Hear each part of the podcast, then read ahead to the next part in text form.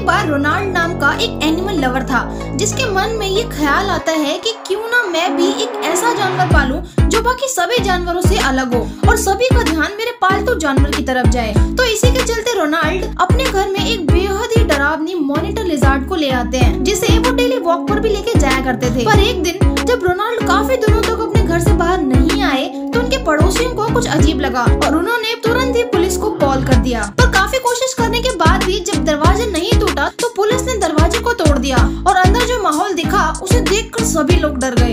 क्योंकि यही monitor lizard अपने मालिक रोनाल्ड की बॉडी को आधा खा चुकी थी। इसलिए दोस्तों पालतू तो जानवर भी सोच समझ कर ही बनाने चाहिए।